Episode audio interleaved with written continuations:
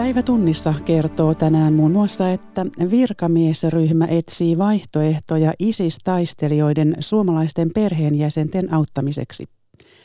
Joka viides rakennusmies on ulkomaalainen työnantajien mukaan syynä on pula erityisesti raskaiden töiden tekijöistä.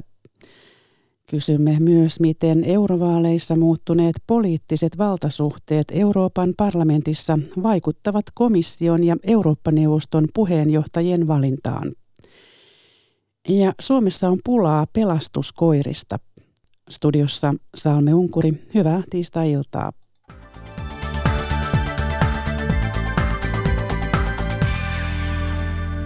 Aluksi Syyriassa sijaitsevasta Al-Holin ISIS-leiristä, josta toimittaja Antti Kuronen on juuri palannut. Kuronen on ainoana suomalaisena toimittajana käynyt Al-Holin leirillä ja tavannut suomalaisia naisia ja lapsia.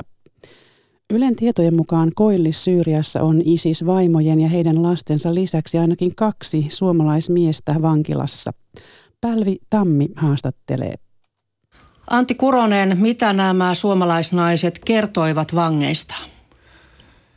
Tosissaan näistä miehistä ei aiemmin ole ollut tietoa Suomessa, että heitä on vankiloissa ja yksi näistä naisista kertoi, että hänen veljensä on vankilassa tuolla autonomisella kurdialueella Koillis Syyriassa ja hän on yrittänyt paikallistaa veljen, mutta ei tiedä täsmälleen missä vankilassa. Ja sitten toinen näistä suomalaisista on ilmeisesti 17-vuotiaana pidätetty reilu vuosi sitten, että hän on 18-vuotias nytten. Ja Ylen tietojen mukaan hän olisi joutunut tai mennyt Syyrian vanhempiensa kanssa, kun hän oli noin 3-14-vuotias. Mitä sinä tiedät siellä käyneenä näistä vankiloista, joissa suomalaiset nyt ovat? Siellähän on nämä ISISissä mukana olleet, kun heitä on pidätetty tässä viimeisen parin vuoden aikana, kun on ollut tämä ISISin vastainen sota, niin naiset ja lapset ovat tällaisissa leireissä, jotka ovat vartioituja, mutta miehet ovat tämmöisissä varsinaisissa vankiloissa, jotka ovat tietysti salaisia, sinne ei pääse. Mutta itse asiassa kun tein ISIS-dokumenttia Rakkassa noin puolitoista vuotta sitten, niin sain haastatella yhtä eurooppalaista vankia. Ja hänet tuotiin huppupäässä ja kahleissa minun luokseni ja, ja sitten, eli hän ei tiennyt minne hän tuli ja sitten otettiin huppupäästä pois ja sain haastatella häntä. Ja hän kertoi, että näissä ISIS-vankiloissa on tavallaan tämmöinen minikalifaatti, että siellä on tuhansia ulkomaalaisia eri puolelta Eurooppaa entistä Neuvostoliiton aluetta ja Pohjois-Afrikkaa. Onko näille suomalaisille jotakin oikeudenkäyntiä tiedossa? Ei ole. Tässä vaiheessa ö, siellä Syyrian alueella on oikeudenkäyntejä paikallisia kohtaan, koska heitä on pidätetty paljon ja suuri osa ei ole ollut millään tavalla ISISissä mukana ja heidät on päästetty, mutta nämä ulkomaalaiset, heidän suhteen ei ole ollut oikeudenkäyntejä ja nämä kurdiviranomaiset olisivat halunneet lähettää heidät takaisin Eurooppaan, mistä he ovat tulleet. Mutta se ei ole onnistunut ja nyt he haluaisivat perustaa tämmöisen kansainvälisen rikostuomioistuimen sinne paikan päälle. Näin kertoi toimittaja Antti Kuronen. Uuden hallituksen on pian otettava kantaa syyrialaisella leirillä elävien suomalaislasten kohtaloon. Ylen tietojen mukaan laaja virkamiesryhmä etsii vaihtoehtoja ISIS-taistelijoiden perheenjäsenille tarkoitetulla leirillä asuvien suomalaisten auttamiseksi. Päätöksillä on kiire, sillä olosuhteet leirillä ovat hengenvaaralliset. Jyrki Harap. Yle kertoi viime viikolla 11 suomalaisnaisesta ja 33 lapsesta, jotka elävät isistaistelijoiden perheille tarkoitetulla Al-Holin leirillä Koillis-Syyriassa hyvin vaikeissa oloissa. Naiset haluaisivat palata lapsineen Suomeen. Ihmisoikeusjärjestö Amnestin mukaan toive tulisi toteuttaa. Ihmisoikeustyön johtaja Niina Laajapuro. Lapsen etu vaatii sen, että lapset, lapsia ei jätetä kuolemaan sinne leireille. Kyllä heidät pitäisi tuoda Suomeen. Ja tämmöisessä tilanteessa lapsen etu todennäköisesti vaatii myös sen, että heidän vanhempansa sieltä tuodaan. Sitten sen jälkeen voidaan ruveta miettimään mahdollista rikostutkintaa. Suomen velvollisuus on auttaa kansalaisiaan maailmalla ja heillä on oikeus palata. Mutta pitääkö matkustaminen aktiivisesti järjestää ja rahoittaa? Kunnioittaa, vai pitäisikö vahvempaa oikeusturvaa nauttivat lapset erottaa mahdollisesti rikoksiin syyllistyneistä äideistään ja tuoda Suomeen? Kansainvälisen lain professori Martin Scheinin. Eikä se nyt ole mikään kevyt asia, eikä missään tapauksessa – kollektiivisella tasolla tehtävä päätös, että näiden naisten lapset pitää ottaa huostaan. Kyllä se pitää olla yksilöllinen tutkinta ja siinä pitää turvata se lapsen edun, edun toteutuminen. Näitä vaikeita kysymyksiä pohtii nyt useiden ministeriöiden sekä poliisin ja terveysviranomaisten muodostama ryhmä, joka pyrkii raportoimaan vaihtoehdoista hallitukselle parin viikon sisällä. Jos uusi hallitus ei olisi valmis, mutta asia todetaan kiireelliseksi, ratkaisun joutuisi tekemään istuva toimitusministeristö. Al-Holin leirillä asuvat lapset ovat jatkuvassa hengenvaarassa. Jos joku heistä kuolisi, vastuukysymykset voivat kantautua Helsinkiin asti. Professori Shanein. Varmasti voisi tulla virkavastuukysymyksiä. Jos Suomen viranomaiset on pitkittänyt sitä Suomeen paluuta esimerkiksi sen takia, että ei osattu päättää, mitä tällä äidille tehdään. No vähintäänkin moraalinen vastuu on kyllä sitten myös täällä Suomessa. Sanoi Suomen Amnestin ihmisoikeustyön johtaja Niina Laajapuro. Rakennuksilla työskentelevien ulkomaalaisten määrä on vakiintunut noin viidennekseen kaikista rakennusalan työntekijöistä. Tämä selviää rakennusteollisuuden työvoimakyselystä alan yrityksille. Eniten ulkomaalaisia on Uudenmaan työmailla ja vähiten Lapissa. Pekka Pantsu. Ulkomaiset työntekijät ovat yleistyneet rakennustyömailla.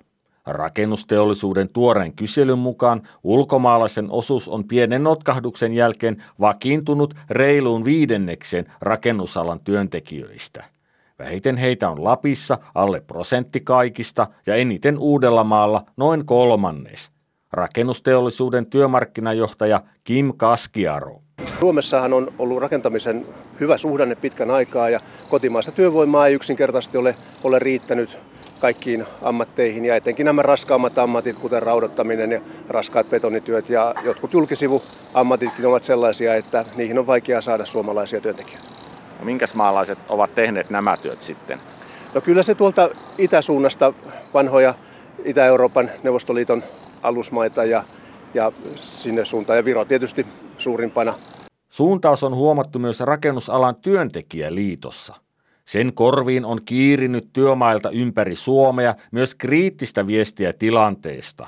Rakennusliiton puheenjohtaja Matti Harjuniemi. Kyllä siellä tuli tosi niin kuin merkittävänä esille, ehkä tärkeimpänä kysymyksenä esille se, että, että työvoiman liikkuvuus ei ole kyllä tässä mitassa suomalaisen rakennustyöntekijän mieleen, vaan, vaan se tunnelma oli nimenomaan niin kuin koko lailla rankka sitä kohtaa. Onko suomalaisten ja ulkomaalaisten työntekijöiden ainakin paikoin kireät välit havaittu myös työnantajapuolella? Kim Kaskiaro. No ei meille suoranaisesti ole siitä, siitä havaintoja. Että kyllä meidän kannalta on tärkeää huolehtia siitä, että ne, jotka haluavat Suomeen tulla tekemään työtä ja osin maksamaan myös veroja tänne, niin heitä pitää kohdella asianmukaisesti hyvin, hyvinä työmarkkinakansalaisina. Rakentaminen työllistää Suomessa lähes 200 000 ihmistä. Ulkomaalaisten tarkkaa määrää ei tiedetä.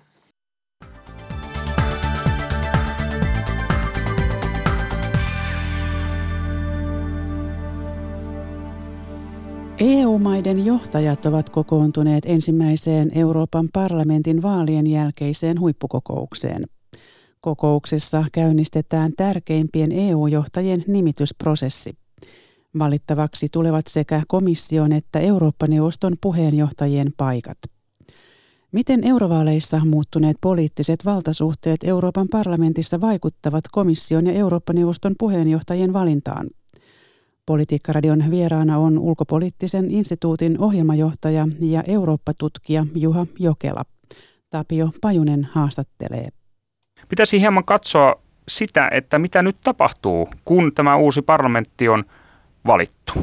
Mitä meillä on edessä? Ja tänäänhän EU-johtajat kokoontuvat Brysselissä huippukokoukseen ja tässä Eurooppa-neuvoston kokouksessa siellä on siis paikalla jäsenvaltioiden valtionpäämiehet, niin keskustellaan tästä Euroopan parlamenttivaalien tuloksesta – ja käynnistetään EU-toimielinten johtajien nimitysprosessi.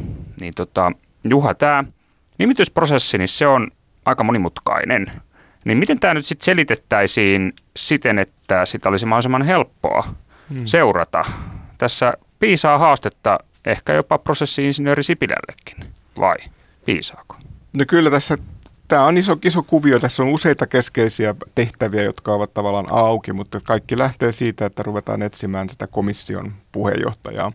Ja se menettely nyt on itse asiassa aika yksinkertainen, eli tämä Euroopan neuvosto, jossa ovat jäsenvaltioiden johtajat, niin esittää komission puheenjohtajaa ja parlamentti hänet sitten valitsee. Eli siitä lähdetään nyt liikkeelle ja, ja juuri tämä iso kokous, joka tänään huippukokous on, niin siellä on tavoitteena nyt sitten käydä alustavaa keskustelua siitä, että miten tätä komission puheenjohtajaa lähdetään etsimään. Mm. Et en usko, että sieltä vielä tänään tulee mitään esitystä siitä, kuka henkilö tämä voisi olla, vaan mikä on se prosessi, jolla sitten lähdetään eteenpäin. Ja, ja tässähän tämä keskeinen kysymys on itse asiassa se, että kenelle ehdokkaalle löytyy siellä Euroopan parlamentissa enemmistö. Ja vaikka tällä Eurooppa-neuvostolla on tämä esitysvalta asiassa, niin, niin tavallaan parlamentilla on se päätösvalta asiassa, jolloin, jolloin tavallaan se esitys täytyy olla sen kaltainen, että se saa parlamentissa riittävästi tukea. Ja nyt se idea on varmasti tänään se, että pohditaan sitä prosessia, että onko se esimerkiksi Eurooppa-neuvoston puheenjohtaja, eli Donald Tusk, joka lähtee käymään nyt sitten tunnusteluja näiden parlamentin keskeisten ryhmien, poliittisten ryhmien kanssa siitä, että kuka tämä nimi voisi olla. Ja nyt tässä on todella mielenkiintoinen hetki, koska viime vaaleissa parlamentista ilmoitettiin hyvin yksikantaan, että parlamentti ei tule ei tule valitsemaan ketään muuta komission puheenjohtajaksi kuin henkilön, joka on kampanjoinut jonkun näiden poliittisen liikkeen kärkiehdokkaana. Mm. Ja tällöin Eurooppa-neuvosto tulkittiin, että tämä rajoittaa aika tavalla sitä Eurooppa-neuvoston esitysvaltaa, koska he voivat vain valita silloin tavallaan tästä listasta kärkiehdokkaita.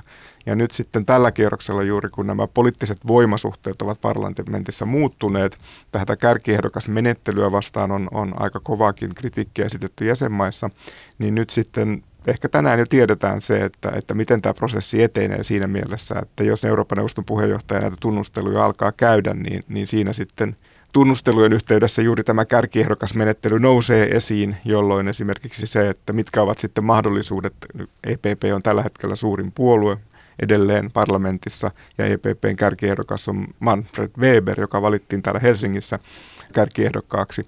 Ja jos, jos sitten esimerkiksi hänen taakseen ei löydy riittävää enemmistöä tunnusteluissa, niin, niin sitten kysymys on, että miten tästä eteenpäin. Mm. Antaako EPP periksi asiassa vai, vai miten löydetään sitten henkilö, joka saisi äänestyksessä, joka ensi, ensimmäinen äänestys parlamentissa tapahtuisi heinäkuun aikana, niin kuka saisi siinä sitten sen enemmistön. Se on nyt se prosessi. Eli tällaiset hallitustunnustelut ehkä tässä niin kuin käynnissä ja, ja, ja tänään varmaan sitten keskustellaan juuri sitä prosessista ja kuka on tämä tunnustelija sitten ja, ja veikkaukset on, että se olisi Eurooppa-neuvoston puheenjohtaja, joka tätä prosessia nyt sitten aloittaa. No siellä on sitten seuraavana koko luokassa ryhmistähän on tämä SED-ryhmä, siis EPP-ryhmä on edelleen suurin, mm. sitten on tämä sosialistien ryhmä ja sitten on ALDE-ryhmä ja sitten, sitten jo seuraakin tämä Salviinin porukka, mm. niin mennäänkö tässä juuri näitä ryhmiä koko luokassa ylhäältä alaspäin suurimmasta kohti pienempää, kunnes löytyy sitten se, kuka kelpaa, vai miten se menee? Onko tässä tällaista määrittelemätöntäkin siis? Joo, no, avointa no, neuvottelua? No oikeastaan siinä on sitä neuvottelua, mutta kyllähän se oletusarvo on, että se on juuri nämä keskusta, vasemmiston, keskusto-oikeiston ryhmät, jotka nyt sitten, nyt sitä enemmistöä ei siis synny sillä, että SND ja EPP sopivat siitä, koska heillä ei ole enää sitä enemmistöä parlamentissa. Mm. Eli nyt siinä on sitten kysymyksessä, on usein sanottu, että ALDE on nyt sitten tällainen kuninkaan tekijä tässä, mutta yhtä lailla tietenkin vihreillä on merkitystä. He myös sitten vaaleissa saivat tukea ja ALDEn asema erityisesti, koska he ovat yksi vaalivoittajista. Eli, eli tässä nyt jäädään niin kuin vähän laajemmalla pohjalla sitä ja nyt on, se prosessi meni viimeksi niin, että syntyi tällainen niin sanottu epävirallinen suuri koalitio juuri sosiaalidemokraattien ja sitten keskusta-oikeisto EPPn välille. Ja tämä nyt oli epävirallinen siinä mielessä, että, että, että se, se näkyy sitten parlamentin lainsäädäntötyössä vuosien varrella, mutta siellä oli tietenkin kuprujakin sitten aina välillä. Ja nyt sitten se, että millainen ryhmittymä sitten syntyy mahdollisesti tämän komission valinnan taakse, niin se tietenkin määrittää tai kertoo meille jotakin siitä, että millaisilla enemmistöillä, minkä puolueiden ryhmien puitteissa sitten tätä komission työohjelmaa ryhdytään toteuttamaan. Eli, eli, eli, eli siinä mielessä on hyvin, hyvin mielenkiintoinen prosessi. Se veikkaukset on, että se on, ne ovat nämä maltilliset keskustaryhmät, jotka tässä, josta sitä enemmistöä itse asiassa nyt sitten haetaan. Ja se, että tähän komission puheenjohtajan valintaan, niin voi olla aika vaikea sitten vaikuttaa juuri sieltä oikealta laidalta. Sitten tulee kysymys ehkä enemmän sitä komission kokoonpanosta, koska täällä laita oikealla olevilla ryhmillä on myös sitten osa niistä on hallitusvastuussa EU-jäsenmaissa ja sitten kun komissio muita jäseniä ruvetaan päättämään, niin näitä jäsenvaltiot sitten esittävät. Ja valittu komission puheenjohtaja sitten alkaa näistä henkilöistä koostamaan sitä koko komissiota. Jokaisella jäsenmaallahan on oikeus yhteen komissaariin. Mm, niin, tässähän puhutaan nyt myöskin siitä, että kuka on se Suomen komissaari. Ja, ja mm. Suomessahan se on sitten tietysti kuulunut hallituksen suurimmalle puolueelle yleensä mm. tämä, tämä salkku. Ja tässä yhteydessä on puhuttu myös siitä, että ehdotettaisiinko yhtä vai kahta ehdokasta ja olisivatko ehdotettavat poliitikot miehiä vai naisia vai mm. molempia sitten, jos on mm. kaksi ehdokasta. No Suomessa tämä on mennyt juuri niin, että pääministeripuolue itse asiassa päättää ja usein pääministeri sitten on se henkilö, joka siinä on keskeisessä roolissa. Tässä käytiin ehkä keskustelua viime syksynä, loppusyksynä siitä, kun, kun Alexander Stubb, entinen Suomen pääministeri, kampanjoi juuri tästä EPP-puolueen kärkiehdokkuudesta.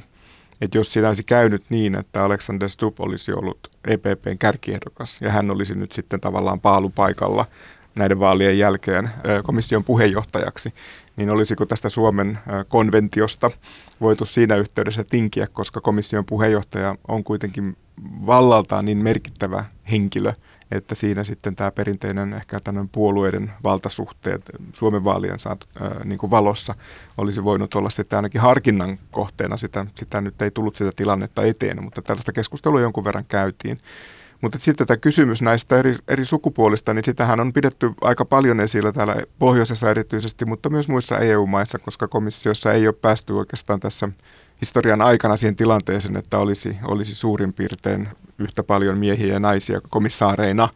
Ja, ja siinä mielessä tätä ajatusta siitä, että ehdotettaisiin molempia sukupuolia, jolloin sitten komission puheenjohtajalla olisi enemmän tavallaan mahdollisuutta myös ottaa tämä sukupuoli- ja tasa-arvo näkökulma, varsin tärkeä sellainen, niin huomion komission nimitystä valmistellessaan, niin sitä on pidetty esillä.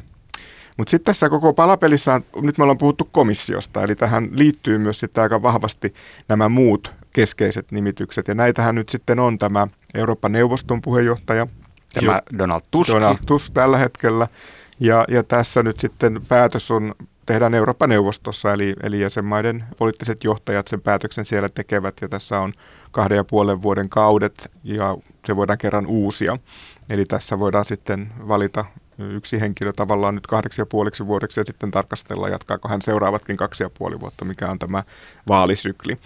Ja sitten on tietenkin iso kysymys myös se, että kenestä tulee EUn ulkoministeri, eli tämä korkea edustaja, joka on myös sitten komission yksi varapuheenjohtajista. Tämä tekee tästä nimityksestä hieman monimutkaisemman, eli, eli tässä pitää löytyä sitten henkilö, joka tavallaan sopii myös jäsenvaltioille, mutta myös sitten tähän komission puheenjohtajan esitykseen komissiosta, koska hänellä on tällainen kaksoisrooli sekä komissiossa että sitten siellä ulkosuhdehallinnossa, joka on sitten neuvoston ja, ja, ja komission niin välimaastoon EUn ulkoministeriö asemoituva instituutio.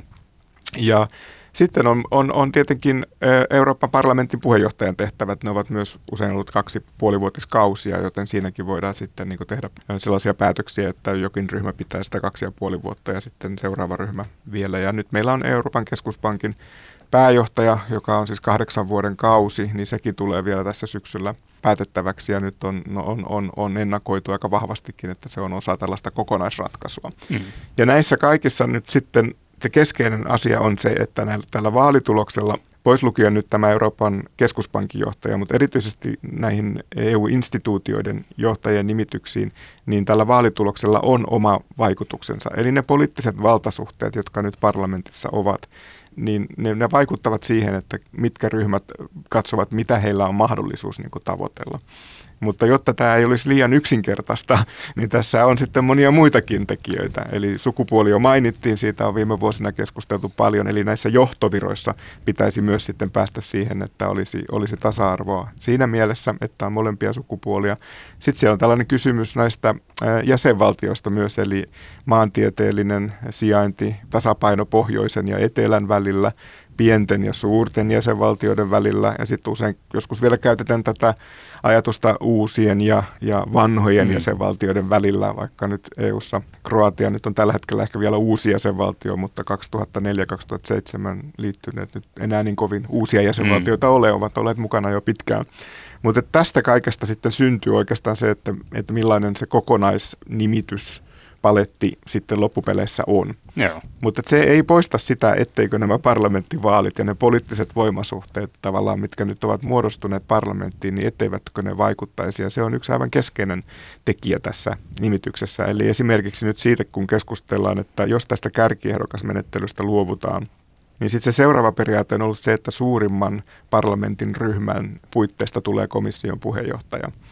Eli jollei se nyt ole suoraan se kärkiehdokas, jos EPP on tästä valmis tinkimään jossain vaiheessa prosessia, jos tästä tulee monimutkaista, niin olis, olisiko EPP valmis tinkimään siitä, että heille suurimpana puolueena kuuluu komission puheenjohtaja. Mm. Tällä hetkellä monet kollegat ovat ja itsekin ollut sillä kannalla, että tästä niin kuin periaatteesta on vaikea tinkiä ja, ja miksi he siitä tinkisivät, jos mm, heidät kyllä. edellytetään tähän enemmistöön joka tapauksessa, että sitä enemmistöä muuten olisi parlamentissa ilman EPPtä vaikea löytää. Eli, eli tässä on hyvin tällaista samantyyppistä poliittista isoa vääntöä kuin missä tahansa niin kuin jäsenmaassa vaalien jälkeen siitä, että miten, miten nyt sitten hallitusta muodostetaan. Ja, ja nyt me tiedetään, tai on hyvä nyt vielä sanoa, että komissiohan ei ole vaikka viimeinen komissio käytti itsestään nimeä poliittinen komissio, niin komissio nyt ei ole kuitenkaan puhtaasti hallituksen omainen toimija, vaikka siihen liitetään näitä selkeitä poliittisia prioriteetteja, joita komissio sitten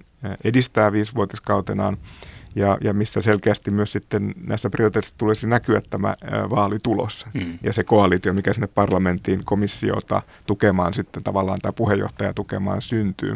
Niin komissiolla on myös sitten muita rooleja ja yksi on tietenkin se keskeinen se, että komissio valvoo perussopimusten toteutumista, valvoo unionin lainsäädännön toteutumista ja sitten komissiolla on paljon tällaisia viranomaistehtäviä, jotka usein on ajateltu, että niiden pitäisi olla politiikan ulkopuolella, jotka ovat enemmän teknisiä, ehkä oikeudellisia siitä, että onko direktiivejä laitettu toimeen mm. oikein jäsenmaissa. Ja, ja tässä on nähty myös sitten haastavana se tilanne, että komissiosta tulisi enemmän tällainen poliittisen hallituksen omainen toimija, koska jos esimerkiksi euroalueen taloussääntöjen valvomiseen vaikuttaa politiikka, niin me tiedetään, että jäsenvaltiot ovat tästä kovasti erimielisiä, pitäisikö näin olla ja mm. onko tämä hyvä asia. Politiikkaradion Tapio Pajusen vieraana oli ulkopoliittisen instituutin ohjelmajohtaja ja Eurooppa-tutkija Juha Jokela.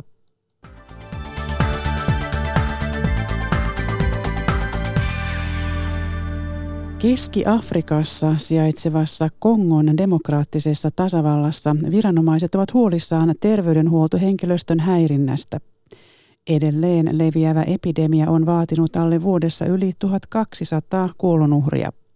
Historian tuhoisin Länsi-Afrikassa levinnyt verenvuototauti surmasi yli 11 000 ihmistä. Poikkeuksellista aiempiin tartuntoihin verrattuna on se, että joka kolmas sairastunut on lapsi. Maailman terveysjärjestön tiedottaja Tarik Jasarevich. The Ebola epidemic has claimed more than 1,200 lives – and the risk of spread to other provinces in the eastern Congo as well as neighboring uh, countries remain very high. Tiedottaja varoittaa, että Ebola uhkaa levitä Iturin ja Pohjoiskivun maakunnista laajemmalle itäiseen Kongoon. Tuhoisasta Länsi-Afrikan epidemiasta on opittu, että ihmisiä on opastettava erityisesti hautaustavoissa. Perheen sijasta vainajan huolehtivat maan poveen suojautuneet työntekijät. Tutuista seremonioista luopuminen nostattaa epäluuloa ja taikauskoa jopa niin, että joissakin hautajaisissa on ollut turvamiehiä pitämässä omaisia loitommalla.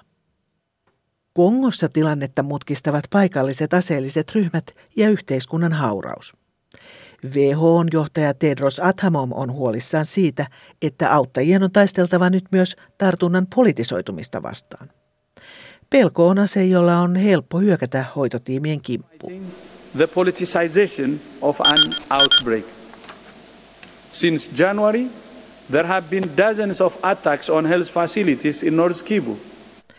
Lääkäri Michael Ryan arvioi, että tartunnan saaneen terveyshenkilöstön määrä on laskussa, mutta nyt hoitotyöhön on ilmaantunut uusia ongelmia. The rate of infection in health workers is dropping, but there are still cases every week, and this is really not acceptable.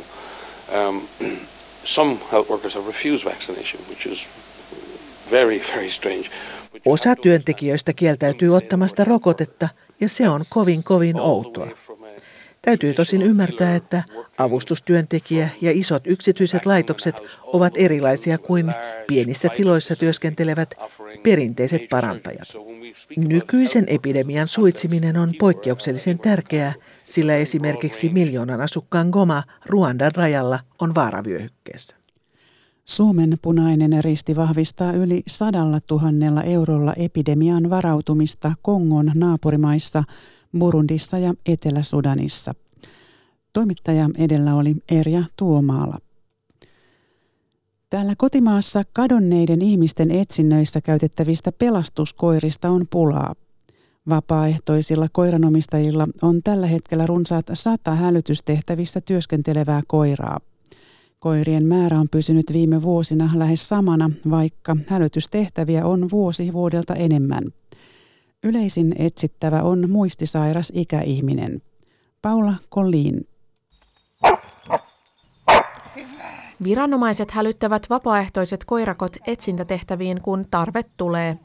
Ja tarvetta on koko ajan enemmän ja enemmän. Viime vuonna pelastuskoirille tuli ennätysmäärä hälytyksiä 277. Stina Törnblom Varsinais-Suomen pelastuskoirista. No se varmaan kertoo siitä, että tänä päivänä asuu huomattavasti huonokuntoisempia ihmisiä yksinään.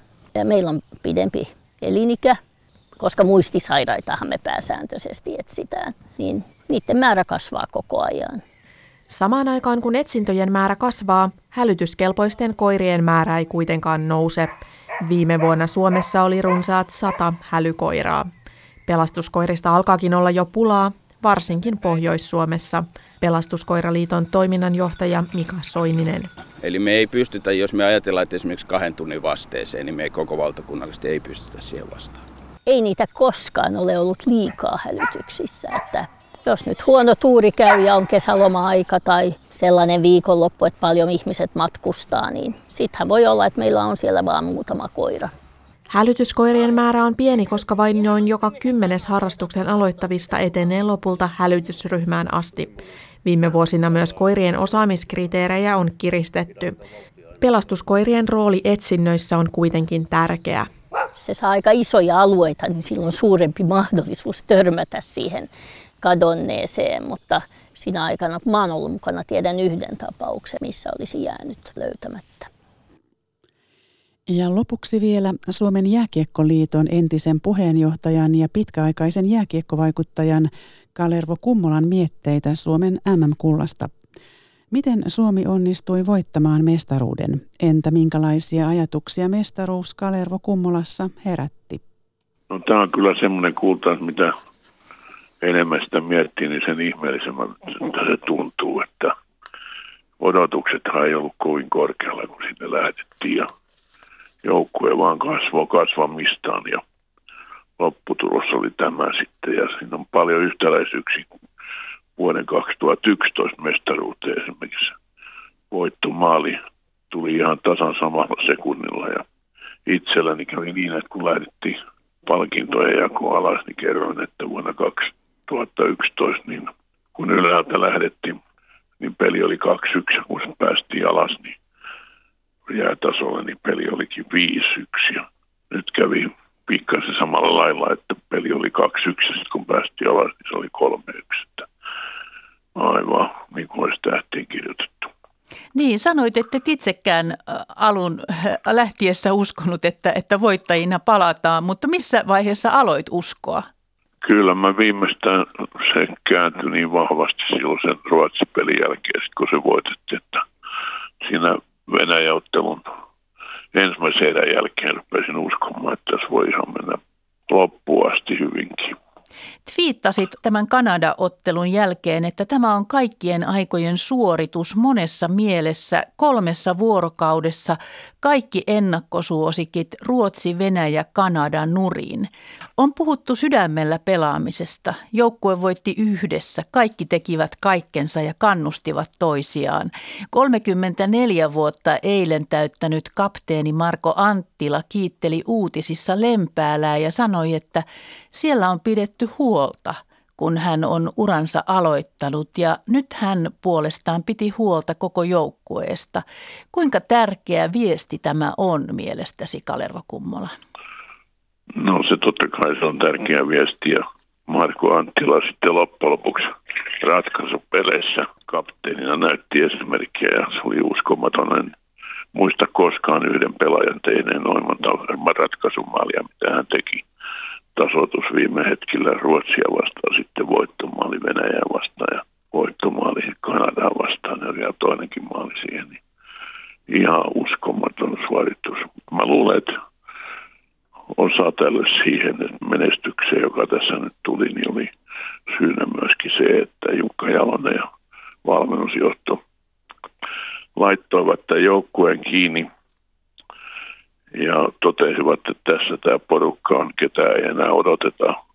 Mä ollut niin kymmeniä kertoja mukana, kun ollaan jätetty pari-kolme paikkaa auki ja odoteltu, että NHLstä tulisi vahvistuksia. Se on aiheuttanut aina sen epävarmuuden, että siinä sitten pyörii joukossa pelaajia, jotka eivät tiedä, että ovatko he joukkueessa vai ei. Ja nyt tämä joukkue oli sitten joukkue alusta asti ja se varmaan kantoi hedelmää kyllä. Jääkiekkovaikuttaja Kalervo Kummola haastatteli Maria Alakokko. Ja näihin ajatuksiin päättyy tiistain päivätunnissa mukavaa loppuiltaa.